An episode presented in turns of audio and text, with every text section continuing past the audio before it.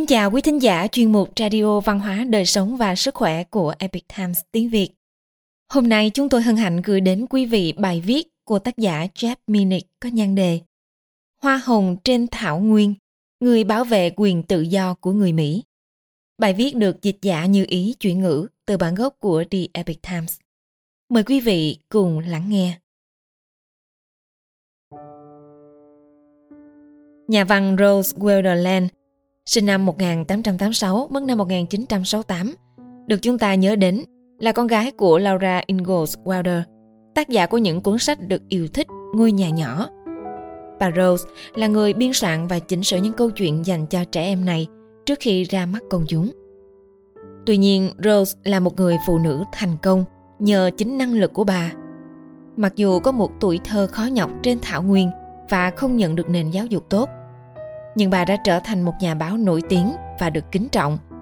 Một người chu du vòng quanh thế giới, một tiểu thuyết gia có những cuốn sách lọt vào danh sách bán chạy nhất, một nhà lý luận chính trị và một trong những người sáng lập ra đảng tự do của nước Mỹ.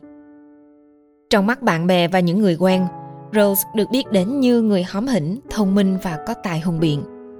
William Hurst viết trong tiểu sử của Rose trong tác phẩm Những con ma trong ngôi nhà nhỏ của ông rằng tất cả những người tôi từng phỏng vấn nói về cô ấy đều cho rằng cô là một nhà đối thoại tài ba và một người kể chuyện hấp dẫn. Đôi mắt xanh của Rose sáng lên khi cô theo đuổi một ý tưởng hoặc một câu chuyện dài thật dài. Ông đánh giá Rose là một trong những tác giả viết hay nhất ở thế kỷ của chúng ta. Trong phần lớn cuộc đời của mình, khi quay lưng lại với chủ nghĩa cộng sản và chủ nghĩa phát xít, đồng thời tham gia vào chiến trường bằng sự nghiệp viết lách dưới thời chính quyền Franklin Roosevelt, nơi mà bà được coi là nơi ươm mầm của chế độ độc tài. Rose đã thúc đẩy những lý tưởng tinh túy của Mỹ như tự do, tự lực, gánh vác và vinh quang chủ nghĩa cá nhân.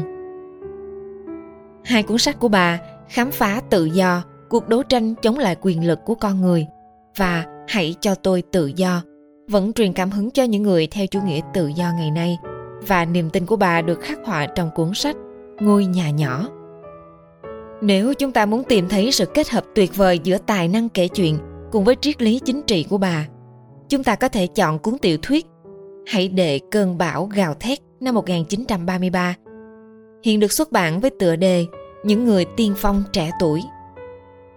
Trong năm trang đầu tiên của tác phẩm, Hãy để cơn bão gào thét, tiêu đề bắt nguồn từ một bài thánh ca cũ là câu chuyện của một cặp vợ chồng mới cưới là Caroline 16 tuổi và chồng của cô Charles người chỉ hơn cô 2 tuổi. Họ đang chất đồ đạc trên một toa xe, từ biệt gia đình và đi về phía Tây để tìm kiếm vận may của mình.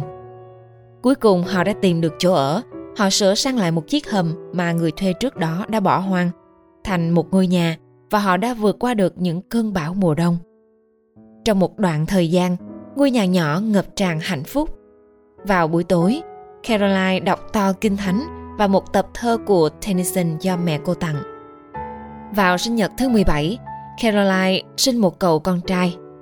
Còn cánh đồng lúa mì mà Charles gieo trồng vào mùa xuân đang dần chín và chuẩn bị được thu hoạch. Ước lượng thu nhập từ vụ mùa này, anh chồng Charles đi đến thị trấn gần đó và mua nợ các mặt hàng như gỗ xẻ, ô cửa sổ và một số món đồ lặt vặt cho vợ. Thảm họa ập đến khi một đàn châu chấu khổng lồ kéo đến đen thẫm cả bầu trời.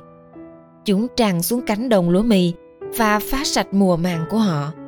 Charles phải đi về phía đông tìm việc làm, ngõ hầu kiếm tiền trả nợ. Anh hứa với vợ mình rằng anh sẽ trở lại vào tháng 10.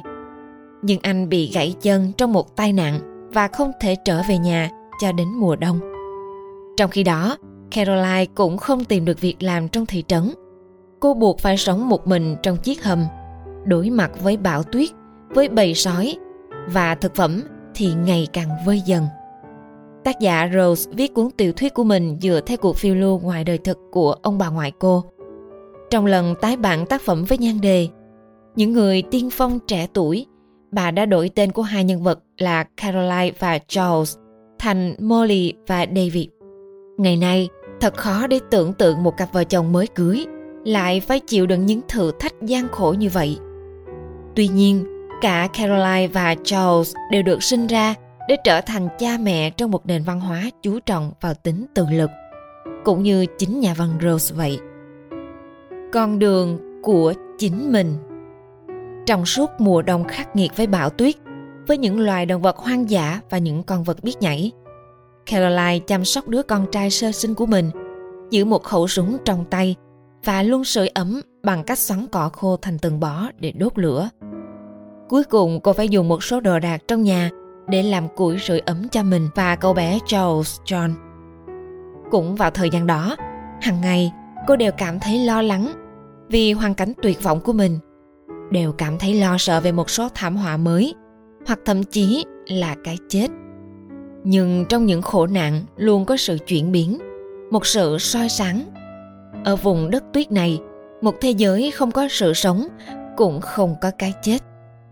Và thật kinh hoàng, vì thế giới ấy cũng xa lạ với sự sống và cái chết. Caroline đột nhiên nhận ra tia sáng ấm áp trong một trái tim đang sống động và sự tồn tại vững chãi của nó giữa vạn vật bao la. Giữa mọi thứ không lường trước được, giữa những lực lượng vô hình là bất khả chiến bại. Cô trở nên ý thức về phẩm giá con người. Cô cảm thấy rằng cô đang sống, rằng đấng thiên liêng đang cùng ở đó. Cô nghĩ cánh cổng địa ngục sẽ không thắng được mình. Cô có thể cảm nhận được những gì Charles cảm thấy khi cô cất tiếng hát. Hãy để cuồng phong gào thét, chúng tôi rồi sẽ vượt qua. Giá trị của nghịch cảnh Đối với nhà văn Rose, những thách thức mà nhân vật Caroline phải đối mặt tác động lên chúng ta như những chiếc máy quay – những cỗ máy đánh bóng đá quý thông qua lực ma sát liên tục. Như William Horst đã nói với chúng ta về Rose. Một cuốn sách châm ngôn từ những ngày còn đi học đã trở thành điều kiện quyết định cuộc đời cô ấy. Sự ngọt ngào là hữu dụng đối với nghịch cảnh. Nhiều năm sau, Rose đã viết cho một người bạn Tôi là một người có thể là một kẻ cuồng tín, tin vào những lợi ích của nghịch cảnh trong các lập luận của mình cho những ý tưởng và con đường tự do trước khi các chương trình xã hội của chính phủ ra đời. Rose nhận ra rằng tự do thực sự mang lại rủi ro và khó khăn. Đó có nghĩa là đứng trên đôi chân của chính mình và đôi khi phải đối mặt với những khó khăn tột cùng nhưng phần thưởng xứng đáng cho bà và các nhân vật của bà trong tác phẩm. Hãy để cơn bão gào thét là niềm tự hào và chặng đường đi kèm với thất bại và chiến thắng khi Charles quay trở lại căn hầm của hai vợ chồng sau khi không tìm được việc làm trong lần thử đầu tiên. Anh ấy rất cay đắng và tự ti trước Caroline.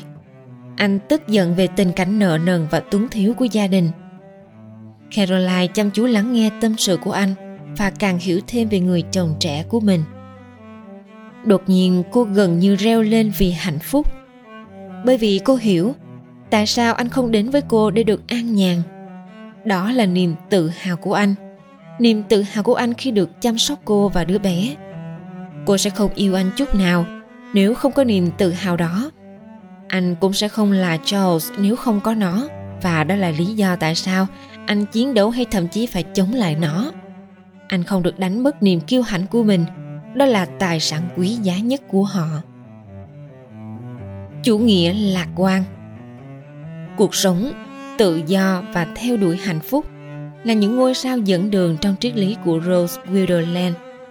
Vào thời của bà, niềm tin của bà vào chủ nghĩa cá nhân và tự do được coi là cực đoan và thậm chí còn hơn thế nữa. Khi cuộc sống của chúng ta bị cản trở bởi một đống quy luật và quy định, bà luôn nhận thức rõ ràng về gánh nặng và trách nhiệm mà quyền tự do này đặt ra cho nam giới và nữ giới. Tuy nhiên, bà cũng tin rằng một trong những phần thưởng tuyệt vời của tự do thực sự là hy vọng vào tương lai.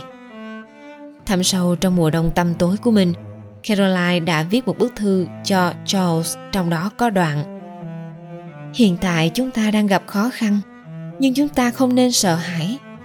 Chúng ta hãy nghĩ đến tương lai. Em tin tưởng rằng nó giống như cha mẹ của chúng ta. Chúng ta có thể sống để chứng kiến thời kỳ thịnh vượng hơn so với trước đây và sau đó chúng ta sẽ cảm thấy hài lòng rằng những khoảng thời gian khó khăn này không phải là vô ích Trong một cảnh khác, những người hàng xóm thân thiết nhất của họ, một người nhập cư Thụy Điển và người vợ của anh ấy, sống cách đó một dặm, quyết định từ bỏ những nhu cầu của họ và trở về phía đông đến Minnesota. Khi người đàn ông phàn nàn một cách cay đắng, đất nước chết tiệt. Caroline trả lời, đất nước ổn thôi, thưa ông Svensson. Đột nhiên cô cảm thấy rằng người đàn ông này là một người ngoại quốc, bởi lẽ không có người Mỹ nào nói như vậy cả. Cô đáp trả một cách gay gắt, không có đất nước nào dâng thức ăn lên tận miệng cho anh cả. Một lúc sau, cô bảo với anh chàng ấy là mọi người đã kiến lập nên một đất nước. Năm 1965, ở tuổi 78, nhà văn Rose đã bay đến Việt Nam để báo cáo về cuộc chiến ở đó. Khi trở về, như William Hurst tường thuật, bà đã nói với một phóng viên địa phương không chỉ là ấn tượng của bà về đất nước đó, mà còn về Hợp chủng quốc Hoa Kỳ. Hơn 50 năm trước, bà đã xác định các vấn đề mà ngày nay đã trở nên nghiêm trọng, bao gồm nợ nần chồng chất của chúng ta và việc mất các đặc quyền của tiểu bang cho chính phủ liên bang. Tuy nhiên trong cuộc phỏng vấn này, Rose cũng nói về tương lai.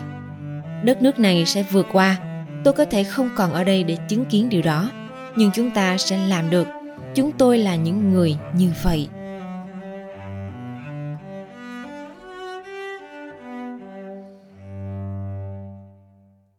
Quý thính giả thân mến, chuyên mục Radio Văn hóa Đời Sống và Sức Khỏe của Epic Times tiếng Việt đến đây là hết. Để đọc các bài viết khác của chúng tôi, quý vị có thể truy cập vào trang web epictimesviet.com. Cảm ơn quý vị đã lắng nghe, quan tâm và ghi danh theo dõi kênh. Mến chào tạm biệt và hẹn gặp lại quý vị trong chương trình lần sau. Kính chúc mọi điều bình an và tốt lành tới quý vị cùng người thân.